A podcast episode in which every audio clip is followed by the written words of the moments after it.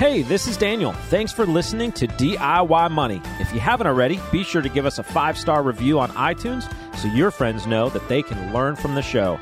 Now, enjoy the show.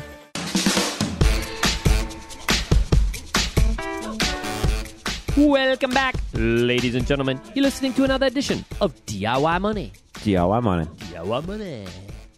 What's shaking, Daniel? Uh, by the time this airs, the Tour de France will be over, but The we're in the last week of the Tour de France. But spoiler alert: uh, as of yesterday, it's it's pretty much over. Uh, it's pretty much clear who the winner is going to be. Really? Yeah, Like, what stage are they in? they are in stage eighteen. How many stages? There are twenty-one. Ah. So, it ends this weekend in Paris uh, on the. Champs Elysees. Paris. yeah, but Logan had it's Perry socks on. nice. Excellent choice, sir. There is a uh, one more mountainous stage on Saturday, but by all intents and purposes, the the main event is, is pretty much done. Um, as far as time gaps go, everything it's it's pretty well settled. So, So, when are you going to go? someday, yeah, What do you mean someday? someday I'll go. Why don't you go like next year? I don't know. We'll see. You need. Is that on your bucket list? Probably, yeah. I would go there or see uh, the Vuelta or the Giro. Um, Tour de France is like the big one, Yeah. right? But actually, the Vuelta and the Giro are a little bit easier to go see, and you get to see some other uh, interesting riders there. Um, the Vuelta actually looks really cool because it's in Spain, similar mountains to the Tour de France because they share a border. I am flirting with this goal of going to like the world's greatest sporting events, trying to hit all of them. Mm-hmm. As I watched the Wimbledon this year, and I was like, that would be so. I mean, I'm not a tennis, I don't follow it, but the end was amazing. Yeah. And I was like, I'd love to go there. My problem with tennis, though, is I wouldn't know when to clap because I do not understand the score at all. It's long, it's to the fence, it's to the wall. It's gone. Yeah. Hit the ball easier, son. You don't have to kill it. It takes two seconds to learn. It, Okay. Literally, you, it's it's 15s. You, it's 15, 15, 30, 15. It's you'd you'd you'd get it in two minutes. because I was reading the journal and they shared like this finishing score of the last whatever for the champion, whatever, and it was like this stream of numbers that looked like an algorithm. Well, because they play Mm-hmm. multiple uh, sets, multiple games in multiple sets, and then they play they play Matches? five sets. Five. I don't know Ah. that terminology. Now, terminology, I don't necessarily understand. Okay. but I just I was there. I was watching it, and I was like, this would be great. When I was a kid, I went to Monaco. I was I vividly remember it. I was there where they do the F1? F one Nice. uh, overlooking the the bay. We, it was unbelievable, and I'm not an F1 fan. I know you are, and I'm like, I would like to go to that. I want to go to the Dubai World Cup. I, so, anyways, I, I think it's coming. I think that's. I think that's. You're going to go to the Tour de France someday? Yeah, maybe. But my point is, if I get to the Tour de France before you get to the Tour de France, that's a problem. That'd be impressive. I mean, why not? Why not? Would you do a mountain stage or would you do the Champs Elysees for the finish? So no, I would not do the Champs Elysees. I would do. I could envision myself sitting on a balcony, Mm-hmm. sipping my espresso over in some town. that they roll through. Yes, Fair. that's what I want to do. And right. and I've seen photos. Mm-hmm. There's tons of those. Well, they tour through France. Yes, So, so, that's what I would want to do. okay, Yeah. fair enough. Ah, I that's fun. Fired up. I'm fired up. Anyways, I want to go to the. I want to. I've never been to the Super Bowl. I've never been to a World Series game. so much to do, so little time. All right, I'm lost. Speaking of goals, What? Uh, what- Yeah, but I feel like we had other housekeeping. Send us your questions. sponsors, Podcast at questions, DIYmoney.org. Like, review. like, review, sponsored by Jewel. We go to Stephanie. What do you got? DIY. Hi, guys. My name is Stephanie, and I am 31 years old based out of Bethlehem, Pennsylvania. I have recently rolled over two 401k accounts into an IRA so that I can have more control of where my money is being invested. In that IRA account, I have invested mostly in high dividend ETFs, which I currently have about a 12% return since March. Currently, I am automatically reinvesting those dividends back into those stocks. I'm considering investing more money into those particular ETFs in my taxable brokerage account. Due to this potential move, I am more interested in the tax liability. Is there a difference between tax implications for taking those dividends and reinvesting it into something else, or automatically reinvesting those dividends into those exact stocks and then selling those stocks to purchase something else later? This may not matter much in a retirement account, but more particularly in my taxable brokerage account where I pay taxes now. Love the show. Keep up the good work. Stephanie, you had me at Bethlehem, Pennsylvania. Really? You know why? Steel? Bethlehem Steel. I don't know. That's just that. Was that a? That wasn't a Berkshire company. That just. And that wasn't uh, that wasn't Wall Street. That's Anacott Steel. Blue Horseshoe loves Anacott Steel. you remember that? Mm-hmm. Um, Bethlehem Steel. Yeah, I think I probably traded that stock long, long ago. Okay, Stephanie, 31 years old, great saver, listener of the show, on the right path. Don't overcomplicate this. I somehow got onto the algorithms of the dividend freedom channel. I don't know, that's all I'm going to call it on Twitter and started getting all of these Twitter posts from young people who are building this dividend portfolio and living off the dividends and blah blah blah. And I'm not going to engage in a in a I'm just not going to be that guy, but I don't understand why when you're working and making money and you're getting taxed, why do you care about dividend stocks at this stage in your life? I'm happy for your 12% return in your dividend stocks since March, but just take a look at the Nasdaq or take a look at the S&P 500. Compare those returns versus what you did. And you're 31. Like you could have done better. I mean, I'm happy for your return, but inside your IRA there's no tax implications. No problem. You already alluded to that. You already got that. However, the same strategy under the guise, which I think this is why most young people are doing this, is the under this this false sense of security that these are greater, more stable, and more secure than just going out and buying the S&P 500 or Berkshire Hathaway for that matter or the Nasdaq 100. Less volatile? Yes like safer and better returns over time? No. So at 31, I would question the strategy as a whole. I'm not answering your question at all. I know that. I'll let Daniel do that. But I'm going to take the broader approach and at 31, I I don't like the strategy. I just don't. I like no dividend, long-term capital appreciation, no worry about volatility at your age, your dollar cost averaging into index funds Diversification, no problem. Keep the S&P 500, 11 sectors, 500 stocks, but worry about dividends when you're retired and you want cash flow. What say you, Daniel? Yeah, that's logical. Uh, you will create outside of a uh, retirement account, you will create taxable income with any type of dividends or fixed income. So anything that pays out income, you will be taxed on, albeit at a um, well, from a dividend perspective, that'll be at a advantaged rate. Any fixed income interest will be at the higher normal income tax rate. So keep that in mind. So, as Quint's saying, yes, you will actually increase your income, which is probably not beneficial for most people pre retirement because you're just creating income that you're taxed on and then you're reinvesting that anyway, which is, by the way, what a growth company that doesn't pay dividends is doing behind the scenes. Whoa, whoa, whoa, whoa. Stop right there. Let's stop there. Yeah. That's where I was going to go next, and I'm mm-hmm. glad you went there. It, break that down for Stephanie because, again, that's where I feel like people get lost. Sure. They go, well, at least it's paying me. Yeah, so let's compare Google to Coca Cola and we're just going to throw out these are not actual numbers because I don't have them pulled up. But I can pull them up. Let's say uh, Google. Well, I'm going to guess that Coca Cola pays about a 50 to 55 percent payout oh, ratio. I thought you were going to talk about the, earn, the earnings. No, I'm just going to guess that Coca Cola is around 50 55 percent payout ratio. Um, so let's say Google makes you know a billion dollars at the end of the year.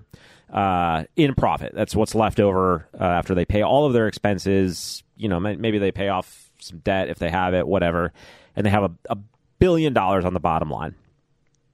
They can either pay that out to investors as a dividend, or they can reinvest it somewhere in the company where it's going to help them then grow future earnings and so forth. So, uh, for Google, that could be in software, it could be in hiring more people, it could be in uh, infrastructure, various things like that, right? So, uh, usually that, that would be um, capital expenditures, investments that will then generate returns, not necessarily just more expenses, but it could be more expenses. But regardless, basically, instead of paying that out to investors, they reinvest it back in the company, which then generates more earnings. Hopefully, that's the goal of a growth company. And because they have more earnings, that generates more profit. That's what earnings are. And then people, you know, that raises the stock price over time because the stock price is effectively a price people willing are pay are the price people are willing to pay per dollar of earnings. Assuming they're wanting to pay the same price for a dollar of earnings and earnings go up to $2, the price of the stock will go up. So, we're going to keep that really simple. Now let's switch over to Coca-Cola. Let's assume Coca-Cola has a what's called a payout ratio, meaning that of that billion dollars of profit that they have at the end of the year, they're paying out 50% of that in dividends and retaining 50% of it to reinvest in their business. I'm going Yes. to stop you because so I want to I want to I want to apply specific numbers to this. 'Kay. Okay. So Stephanie, in this example that Daniel's doing, this is great. We're we're getting down in the academic wheelhouse here, but but it's so important. And if you're in if you're a finance geek like we are, you'll like this. So Coca-Cola is estimated to make two dollars and twenty seven cents a share next year. Okay, $2.20 a share. They're paying out a dollar eighty four. Okay, so much higher than 50%. Yes. They are projected to have 6% growth in earnings a year over the next five years. Now, what Stephanie is doing mm-hmm. is in her mind, she's like, well, they're giving me a dollar eighty-four. That's great. And then I'm buying back into a company. So I'm mm-hmm. taking that dollar eighty-four. In her IRA, she's not being taxed on it. In another one, she will, so it'll be less. She's putting it back into the company, and it's projected to grow at 6%. You're doing that mechanically by getting the dividend. Google is projected to earn 627 a share. Now, mm-hmm. the shares outstanding are different, so Sure. don't worry about the dollar amount there. They're not paying a dividend. So they're taking that entire 627 and reinvesting it back into the company. Mm-hmm. Same thing you'd be doing. Their projected earnings are 17.6%. So no tax Percent growth. percent growth. No on earnings. No, not mm-hmm. necessarily the stock, but on earnings. So this no tax. You, so you don't have to get the dividend, reinvest it. I know it's automatic, but my point is, is a much higher growth rate. So again, getting back to it, Stephanie, you, I question the strategy when you're not living off that dividend income yet. Sorry to interrupt you, but I just want to put the dollar mm-hmm. terms and the percentage growth behind it a little bit. No, that was very good. I forgot exactly what I was saying. But so Coca Cola is going to pay that out, right?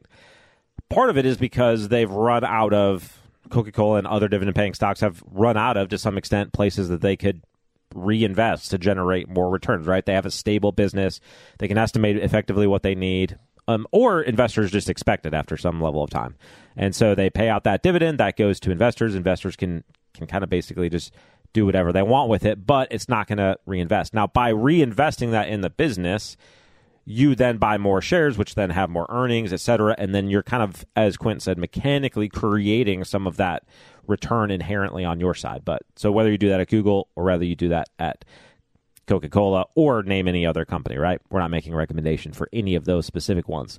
Now, it doesn't mean that growth stocks will always beat dividend stocks or dividend stocks will always do better than growth stocks. You have to align everything you own with the goal and why you own it, understand why it's in your portfolio. If you've listened to the show for a while, you know that regardless of what we talk about, that's the key.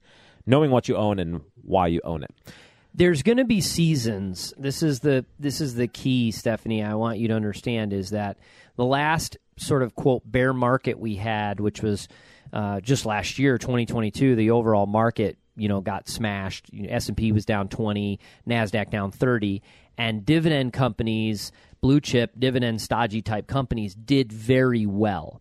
And anytime you have that, you have this, you know, investment du jour, meaning professionals or promoters or advertisers or Twitter follower, whatever. Oh, this is the golden ticket. Like, this is the golden ticket. If you just had this in your portfolio, you'd be fine. You'd avoid these losses. Well, fast forward to 2023. most dividend, from the beginning of the year, most dividend type plays are down. Uh, Nasdaq's up like 35. Uh, you know, S&P's up 17. And now everybody's going back and going, "Oh, growth is in vogue." You know, blue you S&P just buy the index. These dividends are terrible. And I'm not saying, please understand me, I'm not saying that dividend stocks are not appropriate, but they're appropriate for the right person at the right time. And the only thing we're questioning, or I'm questioning, and Daniel's giving you more of the academic, which is what we needed, is the strategy at this point in time. And if it's if it's anything to do with this idea that they're less risky or they're better in the long term for you, that is what I question. If you are just, you know, already using that income. You're not. You said you dividend reinvestment. So, I mean, it'd be different if you were like, hey, I'm buying this and, and it's helping me to pay bills already, and soon I'm going to quit my job and live off this. That'd be different. Mm-hmm. We, that'd be different strategy, totally, you know, totally different. But so if you are invested in a growth company, you are trusting the company to reinvest the earnings to generate a better return and do well over time. If you invest in a dividend company and you automatically reinvest dividends in that company, you are trusting that that company is going to invest, is going to continue to do yeah. well and invest over time. So, and sometimes effectively the same. The, the other mechanism. thing we we never talked about, and we could spend again a lot of time on this, is this idea that a high dividend is great. Like I'm now seeing people go, "Holy cow, AT&T paying 8% dividend. I can't wait." To, I mean, please understand they could cut that dividend yeah. considerably. If you find yourself saying that, please know what you own and why. Yeah, so I'm sure you're in ETFs and funds. Your, your risk is spread around, and we're certainly not. Let me take 30 seconds to ac- answer the actual question. Yeah, which taxes. was yeah taxes. Okay, uh, so listen, if you get a dividend, let's say Coca Cola pays a dividend four times a year, once every quarter, and you reinvest that back in the stock, that's there's no tax uh, ramification for that. That is different from just getting the dividend and investing it in a different stock. You pay taxes on the dividend being paid out, not on the reinvestment in the of the dividend into the stock.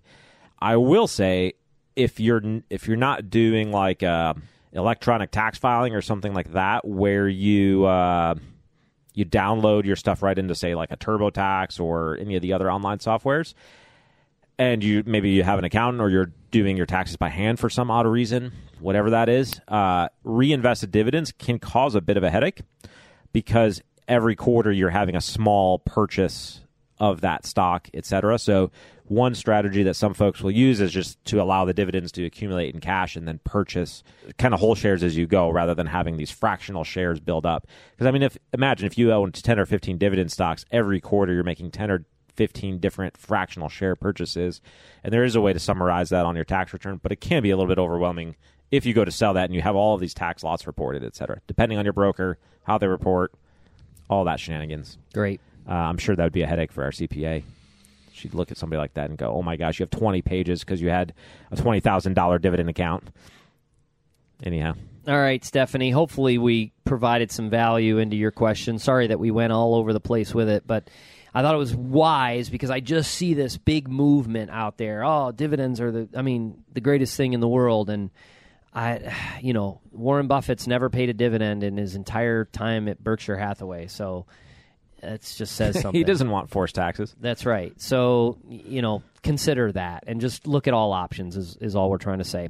Great question. We'll send you a $25 Amazon gift card. Keep those questions coming. Haven't had a DIY Money Junior in a while, so if you got a youngster out there that asks you questions about money and finance, just hit that record button and uh, send it in. We'll send them a $25 gift card or you a $25 gift card, and you can use it for back to school shopping. Remember, friends, the secret to wealth is pretty simple live on less than you make, invest the rest, do so wisely, and do it for a very long time. Make it a great one.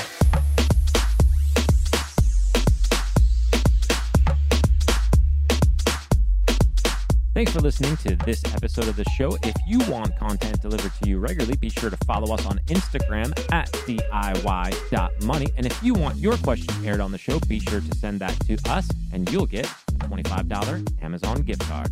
This show is for entertainment and educational purposes only and is not intended as personal financial advice. Before making any financial decisions, please do your homework and consult a financial advisor as needed.